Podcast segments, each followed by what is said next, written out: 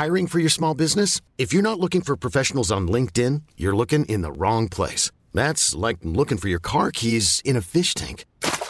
LinkedIn helps you hire professionals you can't find anywhere else, even those who aren't actively searching for a new job but might be open to the perfect role. In a given month, over 70% of LinkedIn users don't even visit other leading job sites. So start looking in the right place. With LinkedIn, you can hire professionals like a professional. Post your free job on linkedin.com slash achieve today.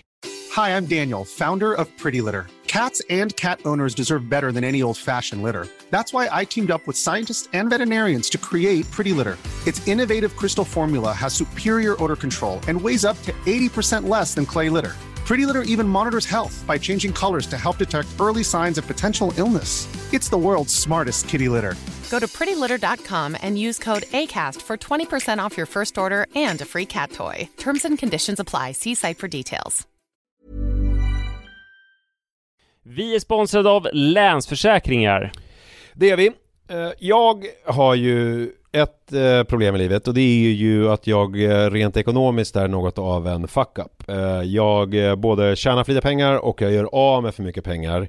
Och det finns ingen framförhållning, det finns inget sparande till mig själv, det finns ingen pensionsgrej som är så många eh, som lyssnar skulle sätta eh, kaffet i, i vrångstrupen. Eh, när de förstår Ja, de gör det nu. Ja, när de förstår hur illa ställt det faktiskt är.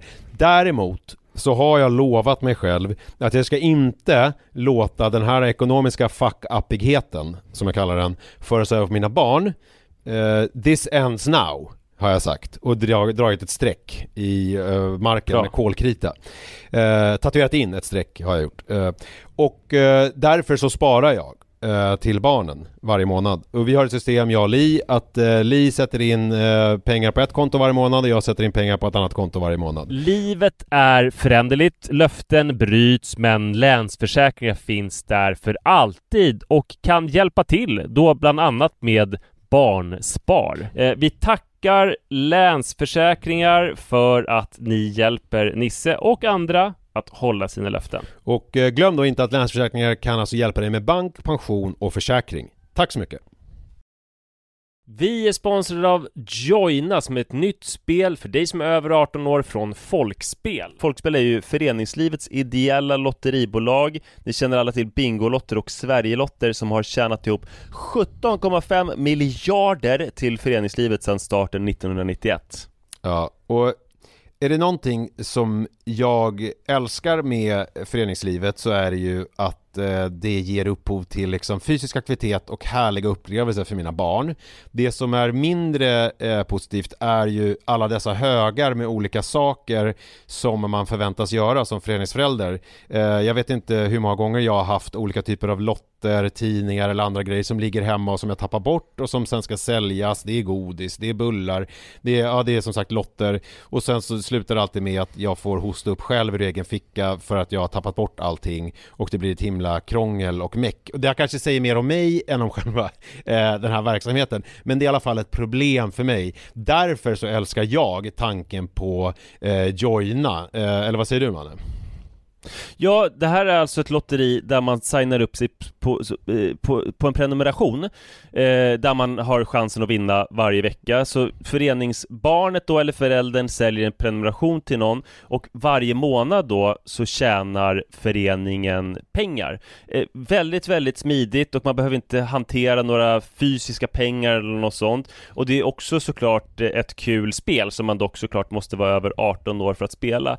Så om du eller din förening vill veta mer så gå in på folkspel.se joina med y och läs mer om det här smarta. Ja, det ska jag verkligen göra exakt just nu. Tack så mycket Joina!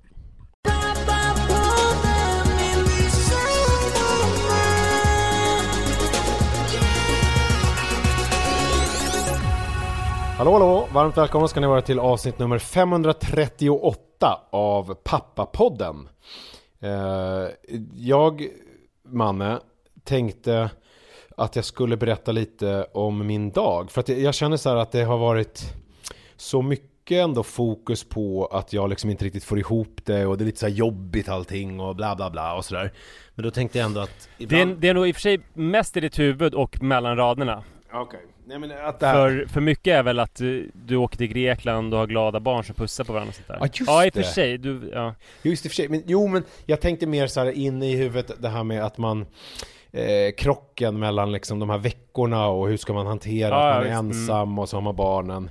För det har varit lite speciellt nu den här veckan ju, när man kom hem från Grekland och det var liksom där hade det varit eh, verkligen fullt ställ ju med ungarna och allting. Och sen så kommer man hem och så är det liksom så är det en tom lägenhet sådär. Det är ju lite, Mm. ja det är lite speciellt.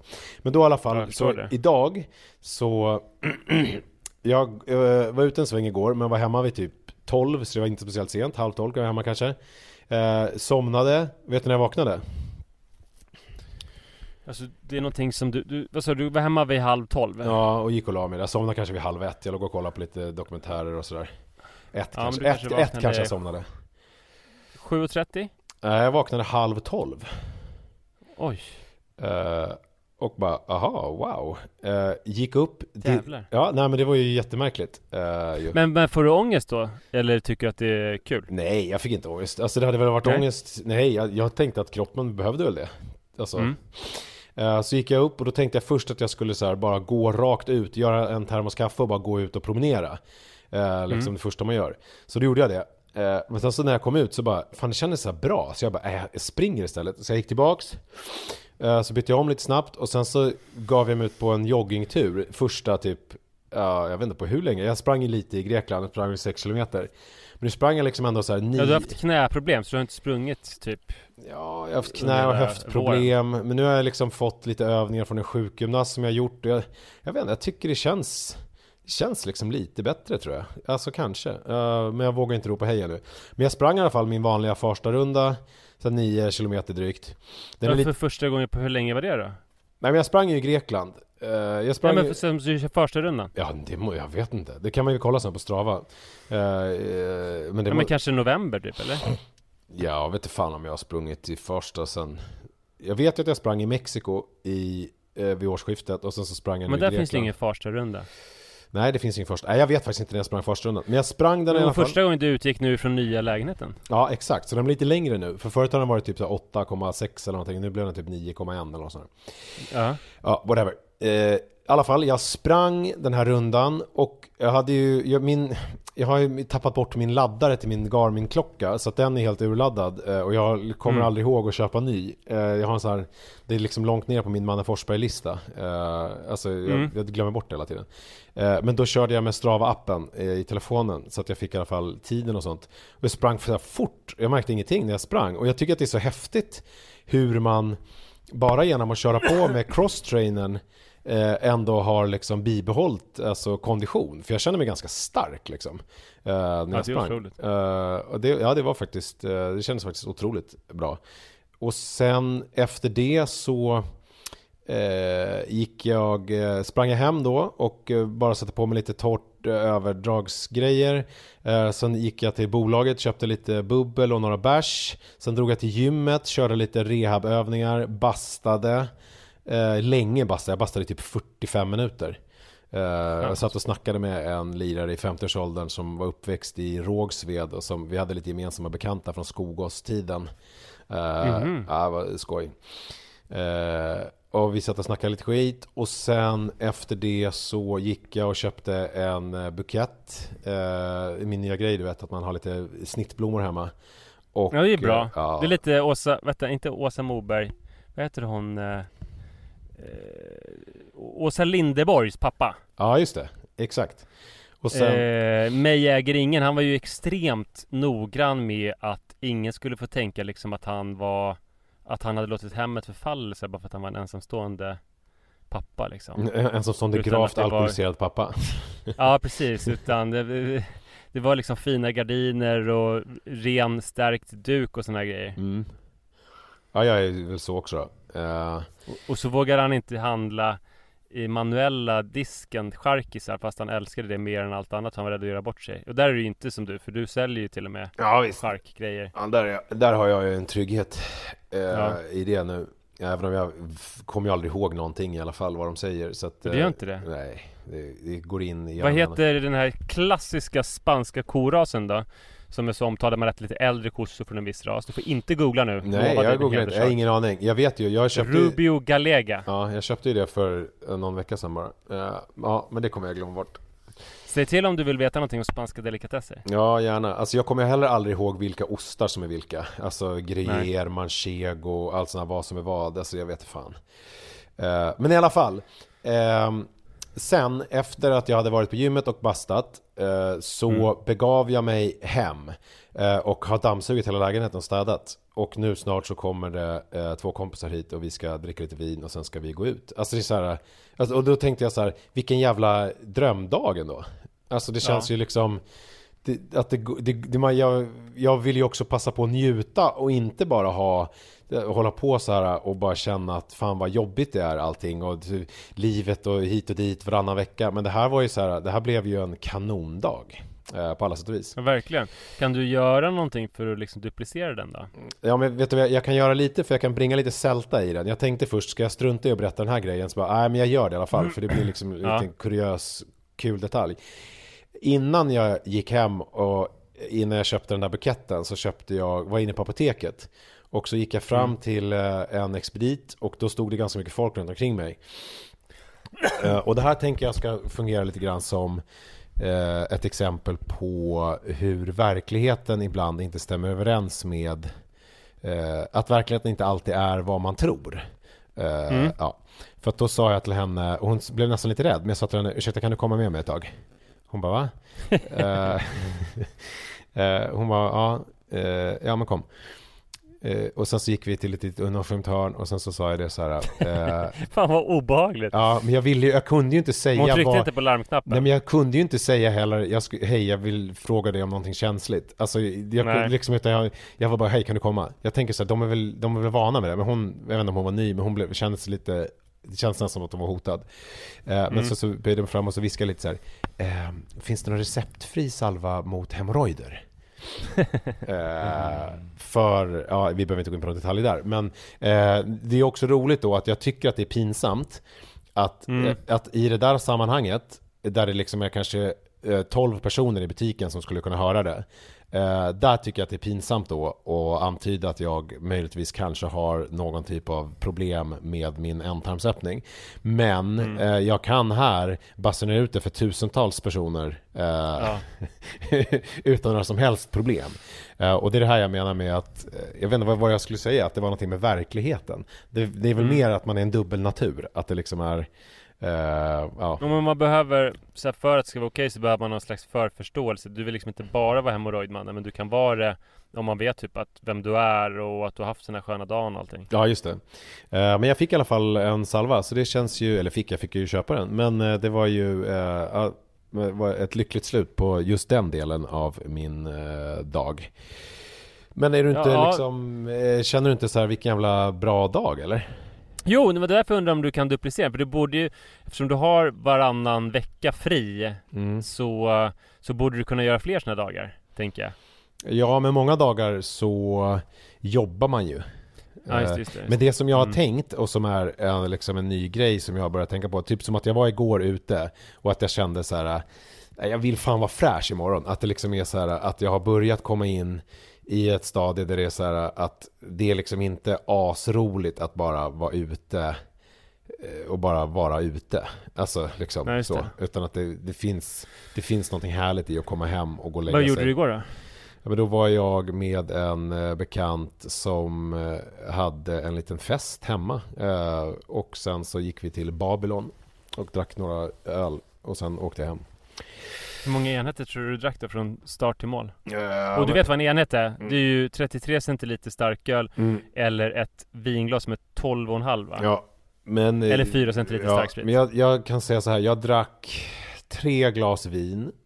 Eh, och sen så drack jag en väldigt svag gin och tonic.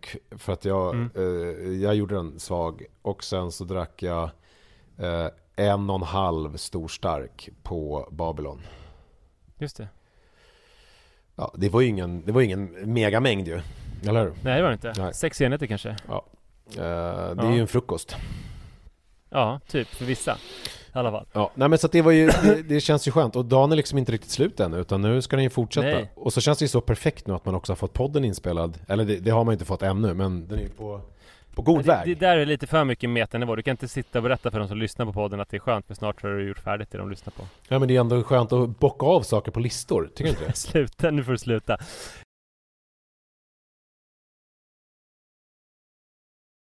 Eh, Jag ska också berätta om några dygn som i mitt liv. Ja.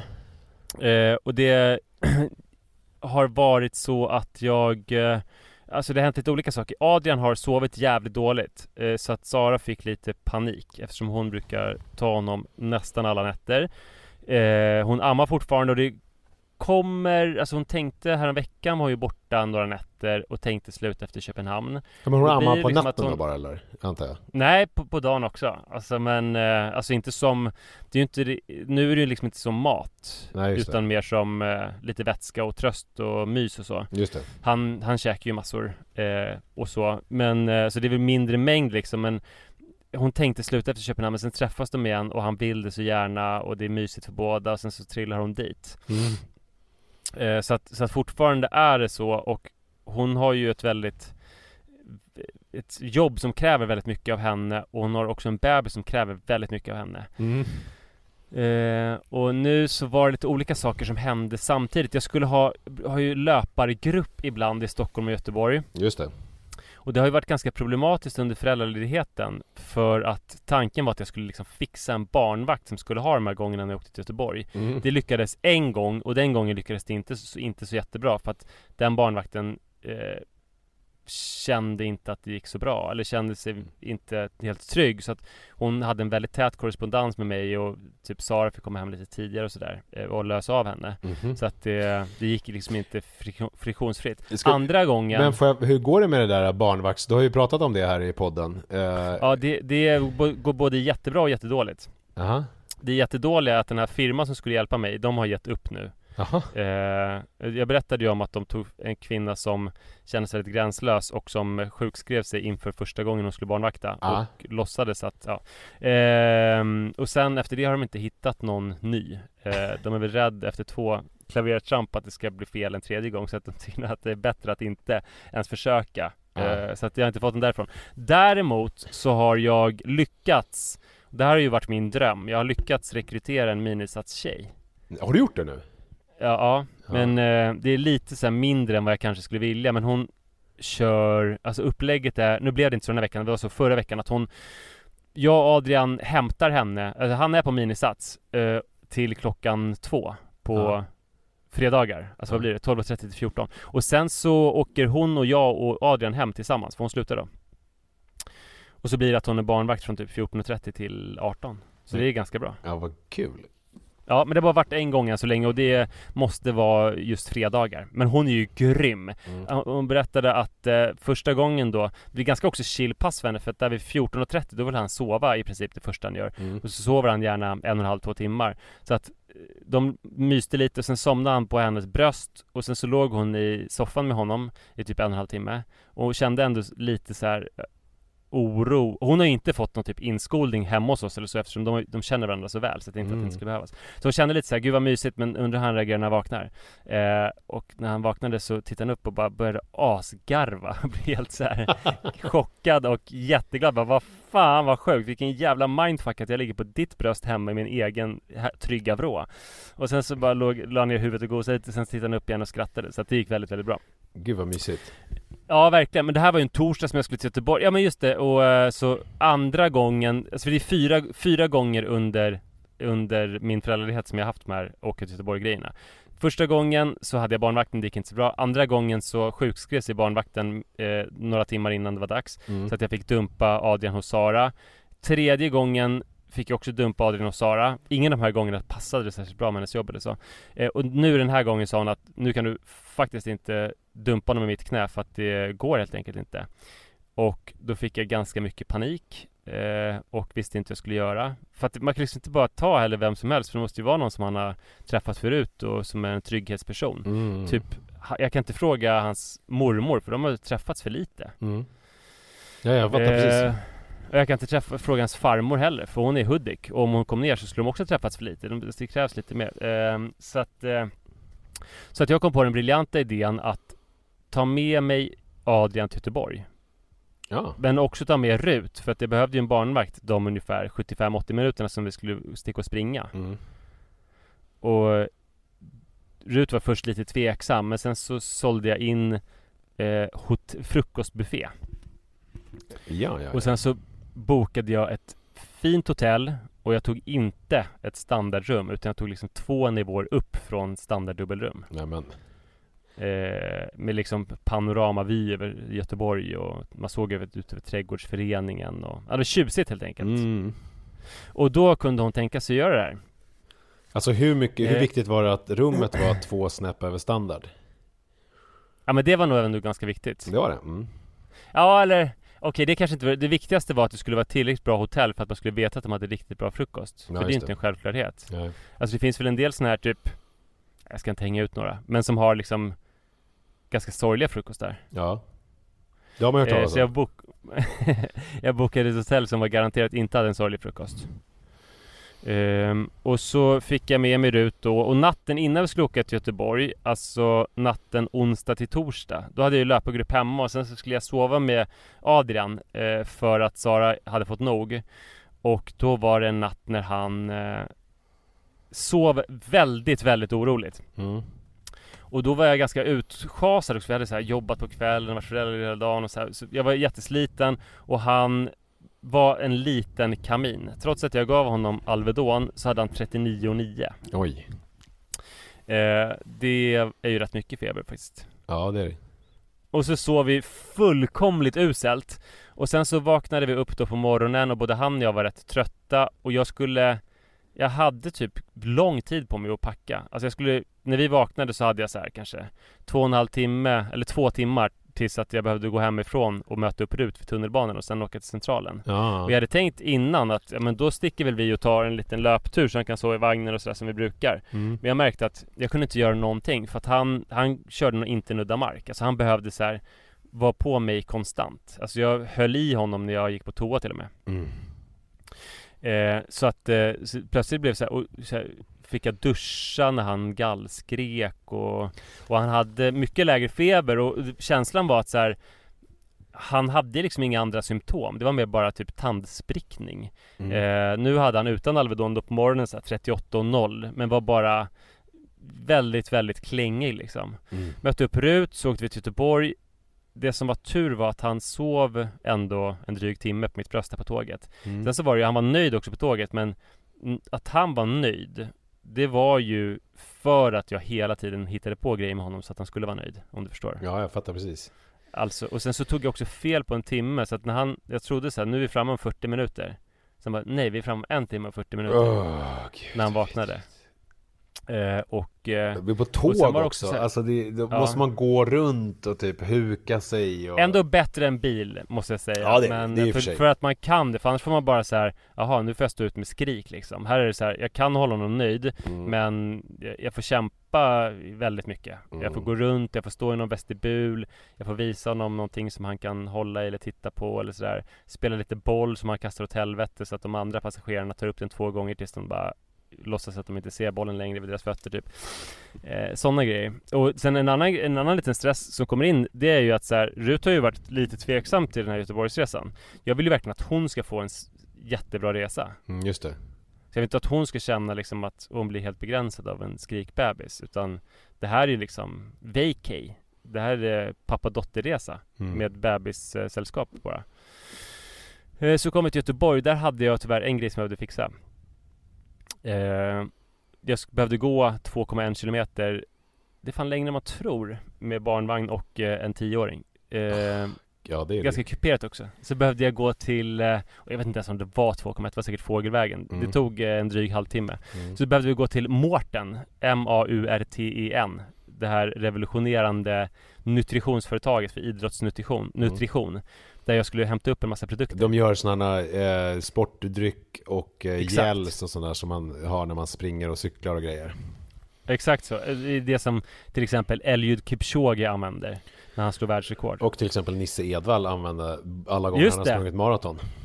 Ja, precis. Mm. Eh, bara en sån sak. Så att om man tar sådana så är man ganska gott sällskap. Nej men vi, vi gick dit och så var det en trevlig kille där som gav mig eh, drygt 100 gälls. Eh, Jobbar inte och, Mustafa Mohammed där på något sätt? Jo, jag har träffat honom där också, men han hade gått för dagen när vi kom dit. Mhm. Han Men det var jävligt starkt. Han verkar ju Rut trevlig. sa, Rut sa, utan att veta att ah, han är skittrevlig. Ja, men det har jag väl berättat, sist jag var där så insisterade han mig på att skjutsa mig in till city till eventet. Är det sant? Och så sa jag, men, nej men du, jag kan gå, men, eller är det på vägen för dig? Så svarade han liksom undvikande på det, han ville inte säga riktigt var han bodde. Så insåg jag att han bodde i Partille som var så här, alltså han körde åt helt fel håll och in i stan för att skjutsa mig. Eh, han, är, han är det trevligaste jag någonsin har träffat. Eh, det var, det var kul för Rut sa, apropå in, inte apropå Mårten eller sådär någonting, utan, eller apropå att jag är intresserad av löpning typ. Eh, så frågar hon så här, den här Musse, är inte han från Göteborg? Är det sant? Ja, under promenaden så sa jag, jo vi är på väg till hans arbetsplats. Eh, det var för att hon hade sett någon så här informationsfilm i skolan om migration, där han pratade om hur det var att komma som flykting till Sverige. Jaha. Eh, så det var himla kul. Nej, men vi hämtade upp då drygt 100 gälls och ännu värre, typ kanske 80 stycken bars eh, som vi skulle bära då och gå ytterligare en halvtimme. Det, som, det gick ganska bra, alltså Rut var tveksam till en promenad innan men nu var hon ändå så här, typ lite glad att få se stan och sådär. Mm. Sen hade vi skitlite tid innan eventet skulle komma. Det var jättemycket folk. Vi kom 60 stycken deltagare. Och Mm. då skulle jag bara liksom, jag hade Adrian på magen när jag, han var liksom inte, du vet, det är lite jobbigt för att han är verkligen en helt Hiring for your small business? If you're not looking for professionals on LinkedIn, you're looking in the wrong place. That's like looking for your car keys in a fish tank. LinkedIn helps you hire professionals you can't find anywhere else, even those who aren't actively searching for a new job but might be open to the perfect role. In a given month, over 70% of LinkedIn users don't even visit other leading job sites. So start looking in the right place. With LinkedIn, you can hire professionals like a professional. Post your free job on linkedin.com slash achieve today. Hi, I'm Daniel, founder of Pretty Litter. Did you know cats tend to hide symptoms of sickness and pain? I learned this the hard way after losing my cat, Gingy. So I created Pretty Litter, a health monitoring litter that helps detect early signs of illness by changing colors, saving you money and potentially your cat's life. Pretty Litter is veterinarian developed, and it's the easiest way to keep tabs on your fur baby's health right at home. Go to prettylitter.com and use code ACAST for 20% off your first order and a free cat toy. Terms and conditions apply. See site for details. Underbar bebis. Alltså att han flörtar med folk och gillar och så här. Han blir glad om han ser någon som han kan flörta upp liksom. Mm. Eh, så var det inte riktigt nu för att han, han var liksom eh, Typ när Anders eh, som jobbar på Spektrum som jag gör eventet tillsammans med skulle hälsa på honom så typ så här slog han bort Anders hand mer eller mindre Mhm. och så. Eh, han var inte på något kanonhumör. Nej. Tandsprickning. Men det var ändå så, Ja, så, men det var ändå jag hade honom på babyn på magen Det var lite kul så här att ha med honom på jobbet. För att han höll sig lugn när jag körde något litet anförande och sådär inför alla deltagare. Lämnade bort honom till Rut, vi stack iväg och sprang i Slottsskogen Väldigt lyckat och härligt men lite så här gnagande oro när jag insåg att vi var borta skitlänge liksom att så här, hur går det där borta egentligen? Och så kom jag tillbaka och Rut berättade att han hade gråtit exakt prick hela tiden Nej. och en av deltagarna, Lovisa, hon hade stuckit med bil från Slottsskogen tillbaka till där vi eventet var för att hon hade fått något problem med typ någon häl eller något sånt. Ja. Så hon hade kommit dit, sett liksom Rut med en gallskrikande Adrian. Och hon följer min, mig på Strava och mina andra sociala mediekanaler så hon har ju full koll på Rut och Adrian. Hon har sett Adrian liksom dag ut och dag in söta bilder på Strava liksom så här, det var så mysigt att jag sprang med Adrian. Så hon sa till mig så här är det här samma barn som ser, det ser så mysigt ut i vagnen liksom? För det här var inte mysigt och hon kände ju ett vuxenansvar, jag måste hjälpa den här stackars tioåringen Men eh, hon står ju väldigt mycket under Adrians hierarki än vad Rut gjorde Så när hon försökte hjälpa till så blir det bara värre liksom Just det. Så hon tyckte väl liksom att så här, Manne har ljugit han, han har beskrivit det som att han är en gullig unge Men det här är ju liksom så här, typ Exorcisten eller någonting Men, Eh, oj, ursäkta. Men det är lite som eh, hemorrojdhistorien. Sanningen är Ja, inte alltid... Ja, jag vet inte riktigt hur jag tänkte där. Men att sanningen är inte alltid eh, eh, den man kan tänka sig. Det finns olika eh, aspekter av sanningen. Ja, ja men verkligen. Och det här var en väldigt obekväm sanning kan man väl säga i så fall. Eh, och sen så fick jag han blev lugn ändå när han träffade mig. Han började spela lite så här, kasta boll med någon tjej som han gillade ändå. Så det gick helt okej. Sen kom ett väldigt viktigt, viktig grej efter eventet, det var att Rut skulle äta sushi. Det gillar hon. Hon älskar det, alltså hon älskar ju inte särskilt mycket mat men sushi gillar hon verkligen. Så det var så här skitviktigt att vi skulle köpa det. Och jag tänkte så här, det, Klockan var typ 20.30, det måste finnas sushi överallt Så följde vi olika Google Maps liksom och så här såg att de inte fanns de som stod i Google Maps eller att de eh, Eller inte ens Google Maps, det var kartor du vet. Eh, De fanns inte. Så bara, men vi checkar in på hotellet och så frågar vi dem. Mm. Och, eh, för jag hade så otroligt mycket packning också. Så vi checkade in och så tog jag med mig Adrian och gick ut och skulle köpa sushi. Det skulle finnas inne på Centralen som var bara typ så 15 meter bort. Mm. Och då var det två sushi-ställen på Centralen som båda var stängda. Nej. Och så visade det sig att varenda jävla sushi-ställe i hela stan hade stängt. Nej. Eh, så jag gick omkring med bebis på magen i Babybjörn som var verkligen på gränsen och som så här gnydde och gnällde av och an och som kändes febrig igen. Och sen så hade jag en skrikande dotter i telefon. Eh, och så började jag köpa McDonalds som hon deklarerade högljutt att hon absolut inte var sugen på. Eh, och så kom jag till rummet med det och sen så lyckades hon, hon är inte så långsint så hon släppte det snabbt. Vi hade trevligt och kollade på Sunifjällen som jag sett många gånger men funkar ju alltid. Mm. Och Adrian hade typ så här tre och en halv minut när han var ganska nöjd. Eh, men sen så kom den värsta natten i hela, hela mitt liv. Mm. Eh, som var att han Alltså han, han skrek, ja, han gallskrek typ var femte minut. Oh.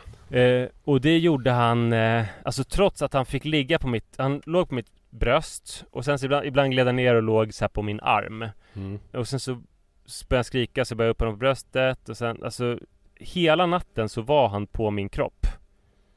Han måste Så- haft ont Och jag har ju varit med om Det måste ju vara Vad hand, du? det måste ju vara ett handsprickning ju Ja, ja verkligen. Ja. Ja. men han, och jag gav honom Alvedon men han hade, nu hade han lite lägre feber än natten innan, 39,6 men ändå, jag kände som en liten kamin. Och det blev så här. Alltså att man blir helt galen på honom. Alltså att, att det är- först så här stackars lilla gulliga pojke och sen bara Synd att man inte kan öppna fönstren för att jag skulle vilja kasta ut det i princip. Ja. Eh, och Rut tycker så här att jag, alltså för, jag är ju mest så här, åh stackars lilla gubbe, men sen har jag sagt snälla nu får du vara tyst! mm. Och Rut bara, man kan inte säga så till ett litet barn, är du inte klok? Och sen somnar vi om och sen så så börjar jag skrika igen och då är det Rut som bara Adrian nu får du hålla käft, jag försöker sova! Mm. så både Rut och jag bad om ursäkt nästa dag Men jag har aldrig varit med om något liknande för att jag har varit med om jobbiga nätter men då har han så här Alltså han har legat på en kudde och sen har man behövt ta upp honom någon gång Nu var det att han behövde vara på, på mig hela natten och att när jag gick upp och kissade så tog jag med honom för att jag kunde inte Ja men han måste ju haft, jätte, han måste haft jätteont och jag har tänkt på det med Ja. bebisar som har ont Alltså när, Mm. när det liksom inte finns någon som helst eh, förförståelse vad smärta är och vad den beror på Utan det är Nej. bara så här, det gör så jävla ont i min käft Jag Ja. liksom måste signalera det eh, och, och, och det spelar ingen roll vad du säger till mig För jag förstår Nej. inte dina lugnande ord och att det inte är någon fara Utan jag bara Jag måste bara skrika rakt ut för att det är ont Och ligga på dig liksom Ja uh, fy fan vad vidrigt och sen så, alltså det var en jätte, jätte Men vad mysigt, natt. jag tänker på en sak som var, jag tänker på min resa med grabbarna, att vi kom nära varandra, alltså så här, att vi var ett team. Nu fick ju Rut eh, och du eh, gemensamt uppleva det här klassiska Mm. sentensen, det som händer på natten stannar på natten. Ja, verkligen. Alltså att liksom är Ja, massa... vi var i samma lag där för det mesta när hon inte tyckte att jag var liksom för hård mot honom Jo men det är det jag menar, att det är så här att man kan Mm. titta på varandra eh, lite på morgonen och bara mm, okej, drop it like it's hot, vi går vidare i livet bara. ja, ja. Ja. Ja. ja men verkligen och det kändes som att hon tog det jävligt bra för jag tyckte liksom synd om henne också men hon verkade det se, alltså det blev ju som någon slags så här lite speciell och spännande och strapatsrik resa Ja. Men sen kom vi till den här frukosten då och den var verkligen helt sjuk i huvudet bra Alltså den hade du vet gravad lax, hem, alltså hemgravad lax och rökt lax och de hade någon så här god laxröra med kapris Nu tog jag bara laxen för att visa liksom utbudet så där var det Det var, det var en otrolig frukost. Det var laxtema. lax, lax, lax, Ja, lax.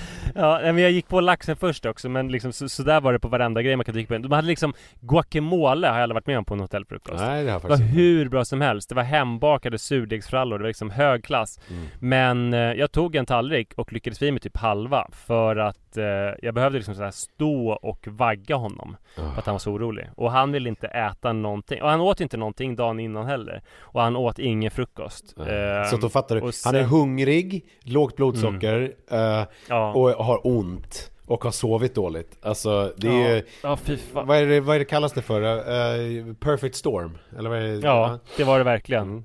Ja, och, och också lite så här. Jag tror inte det blev bättre av att du åkte till Göteborg. Jag, tror han tyckte det var så här lite skum grej. Nej men det var ju också helt vidrigt att det, att det också eh, så här, sammanföll med att du skulle åka dit. Ja, Att det liksom Ja. är så här, ja men nu skulle man behövt bara vara hemma och typ bara vara hemma verkligen. Eh, och sen Mm. så ska ju du göra massa grejer. Fy fan vad vidrigt. Ja, men så satte vi på Styrkekram tåget. mass.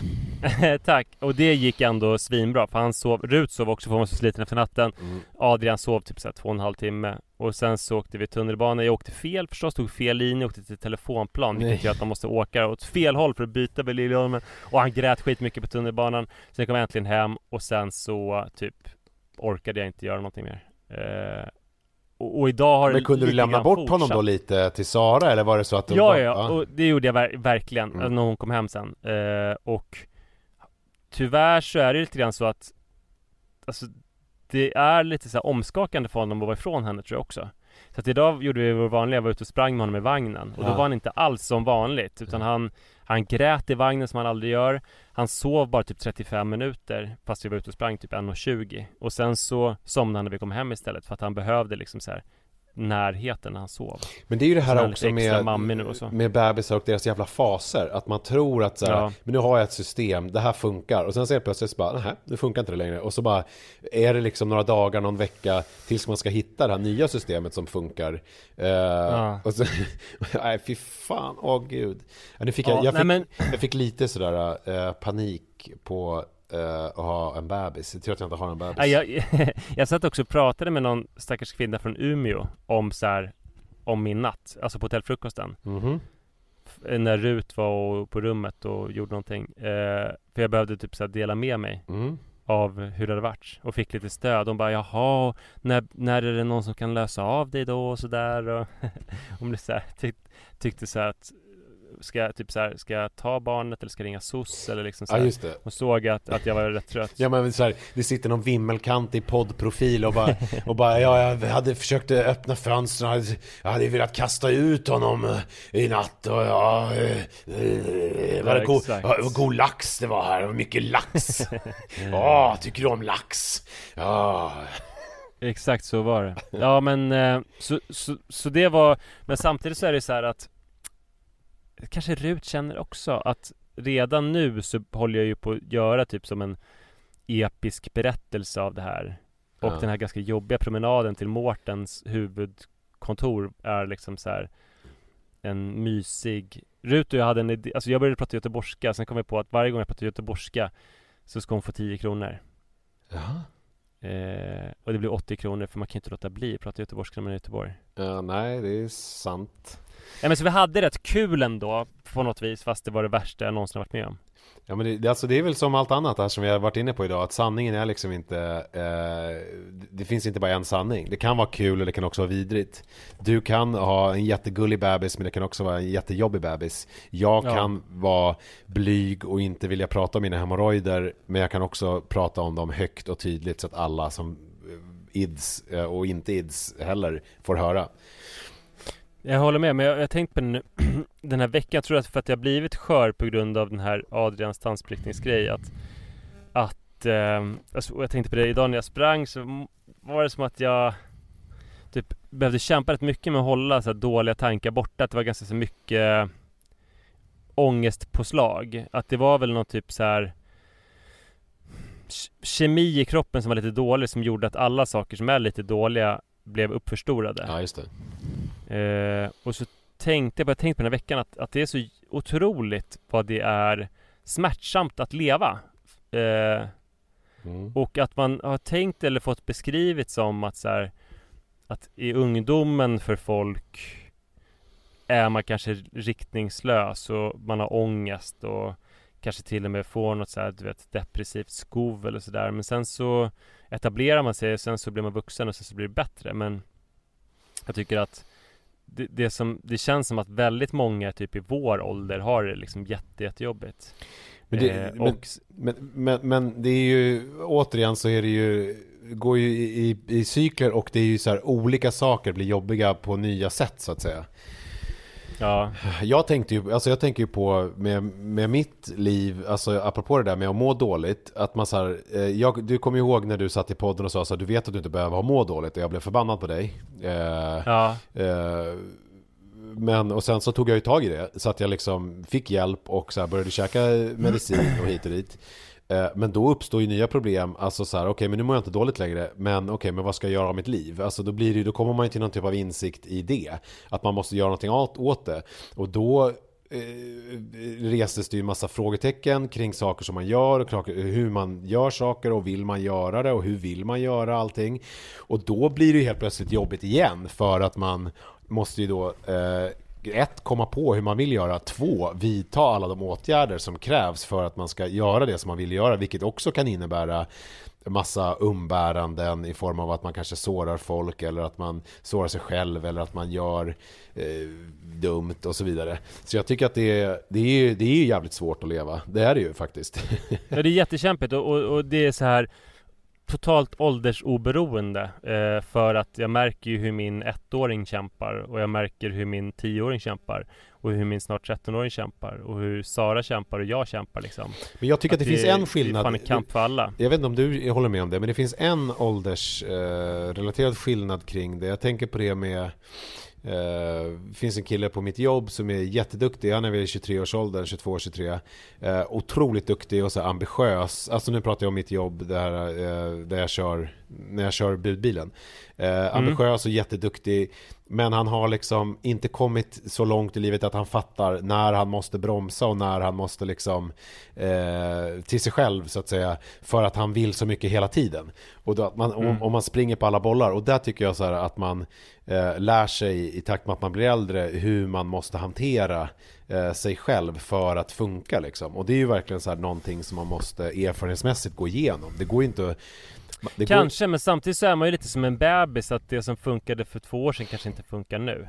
Att man går igenom olika faser och perioder och att det liksom eh, Alltså, jag pratade i podden om att jag höll mig glad genom att promenera på olika rådjursstigar. Det, det kanske inte alls det, kanske inte alls funkar idag.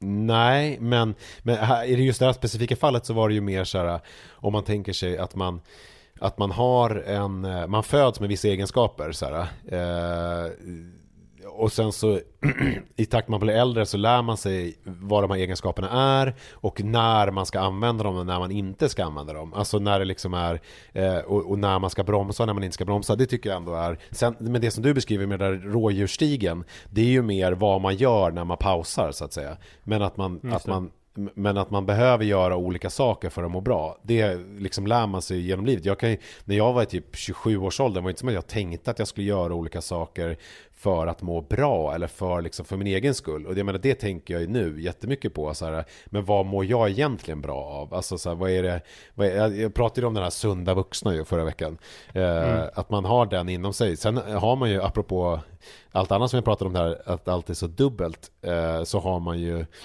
eh, två sidor ju. Man har ju den här otroligt barnsliga eh, sidan också. Den finns ju där inne. Eh, men sen så har man ju en sund vuxen som man kanske inte alls i samma utsträckning hade för 20 år sedan. Eh, som ändå finns där och gör sig påmind ibland. Och som man, eh, om man lyssnar riktigt noga och sätter still och, och kupar händerna runt öronen och om man har riktigt tur och det är vindstilla så kan man höra mm. den där sunda vuxna säga olika klokskaper i ens öra.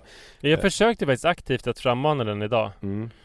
Men den var, det var som att jag hade två eh, sunda vuxna som hade lite olika åsikter. Intressant, Va, eh, går det att gå in ja. på lite vad de, vad diskuterade de? Du hade liksom som en mamma Nej, och en pappa. dum, Det var så jävla dum grej så att jag kan inte gå in på det. Men däremot kan jag säga att, att en sak som blir svårare när man blir äldre är ju också att man eh, oftast, oftast har väldigt mycket fler nära relationer. Alltså man bildar familj och sådär Just det. Så blir ju Alltså nu har jag ju tre barn och sen så har jag en fru och sen inte bara mina syskon, fem stycken som jag hade innan, utan jag har också deras respektive och deras barn som jag bryr mig jätte, jätte, jättemycket om och sen så har mina föräldrar blivit mycket äldre och eh, mer liksom hjälplösa. Ja. Eh, Så att det är ju som att man bär rätt många andra människors smärta också liksom Det ingår ju i, i den här smärtan som det är att leva Att så fort någon i det här gänget känner smärta så känner man ju också smärta. Det blir som att det, då gör det ont i en tentakel i en själv också.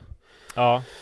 Och så är det ju. Och, och så hade jag nog inte Jo alltså då hade jag men då hade jag mycket färre så det var ju rätt Inte lika stor sannolikhet att det skulle göra ont i någon tentakel just nu. Nej, nej, det, det, och, nej men där är ju att alltså, livets liksom väv blir ju allt mer komplex ju äldre man blir också. Och, det, och där tänker jag att det är ju ibland viktigt att man, nu säger jag emot mig själv lite grann, men om man tar den här liksom 20-åringen som bara kör.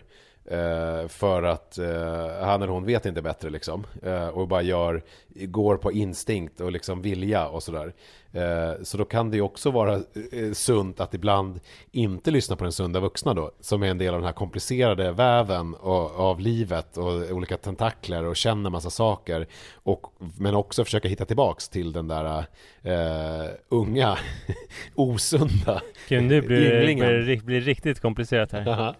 Och det där är väl också, när ska man lyssna på den sunda vuxna? Och Vänta, när ska okay, man lyssna så, på så, så det du säger till din unga kollega att, att försöka hitta sin sunda vuxna men till de som är vuxna så ska man hitta sin ystra yngling? Nej men jag, jag, det slog mig nu att det, det, är ju inte bara den sunda vuxna som man ska lyssna på. Alltså det finns ju Nej, en dualitet i det här också.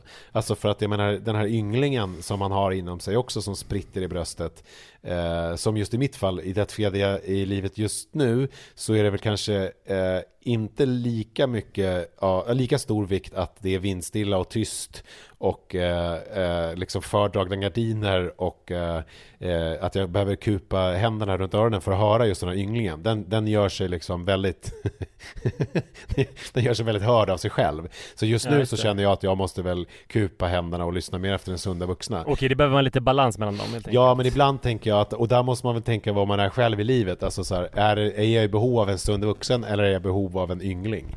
Uh, ja. ja. Och det kan inte... Ja, men jag gjorde idag som eh, alltså det, det som funkade bäst det var att jag tänkte med livet som Som jag tänker under lopp, alltså mitt senaste 10 lopp mm. Det blir rätt jobbigt och det är ganska svårt med tankarna så att man får det, det kom, Om man springer på tillräckligt hög ansträngning så kommer det komma massa jobbiga tankar som man försöker leda bort och det bästa sättet tycker jag det är att tänka på någonting som är positivt då Typ mm. så här, Ja men fan ben, Benhinnan som jag brukar problem med, den är, den är ganska bra mm. eh, Jag eh, är inte så andfådd som jag brukar. Jag känner mig lite starkare än den där personen som är bakom. Eh, jag känner mig inte alls några magproblem som jag brukar kunna få. Sådana saker. Och så gjorde jag nu under löpturen, alltså som inte hade någon löpning för jag sprang ju lugnt. Jag behövde ingen hjälp, men med livet. Att jag mm. tänkte på det är, Syrenen blommar nu. Mm. Eh, nu har ju faktiskt Adrian somnat efter att han hade en jävligt jobbig period när han skrek mm. innan han somnade. Eh, ovanligt pigga ben. Eh, förut så hade jag massa kläder på mig och så här packning i vagnen. Nu har jag gått ut utan någonting och halvnaken. Alltså då tänkte jag bara på sådana där saker. Och jag tror att allt det, sen, sen är det ju nog så här att alltså, om, om, man inte känner den här smärtan som jag känner, som min bebis känner, som alla mina familjemedlemmar känner så skulle man ju vara en väldigt konstig, typ lallande idiot. Ja. Och allting som är så otroligt vackert det är ju vackert för att det finns någon slags fond som är totalt mörker liksom.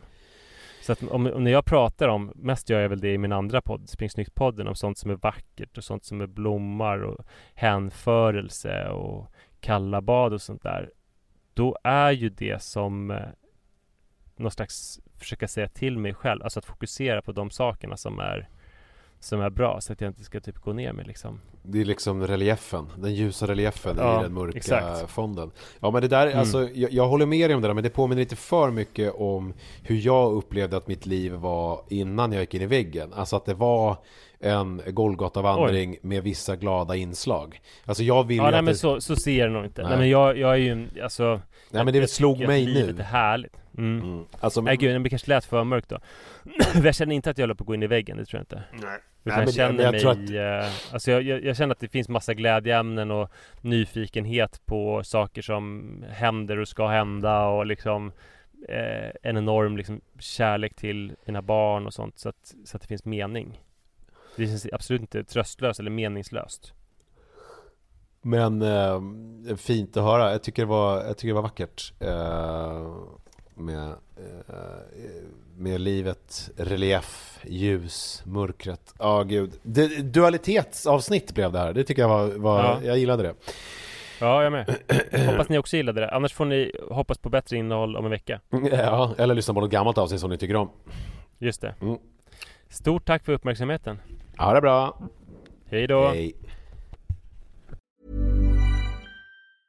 Hi, I'm Daniel, founder of Pretty Litter. Did you know cats tend to hide symptoms of sickness and pain? I learned this the hard way after losing my cat, Gingy. So I created Pretty Litter, a health monitoring litter that helps detect early signs of illness by changing colors, saving you money and potentially your cat's life. Pretty Litter is veterinarian developed, and it's the easiest way to keep tabs on your fur baby's health right at home. Go to prettylitter.com and use code ACAST for 20% off your first order and a free cat toy. Terms and conditions apply. See site for details.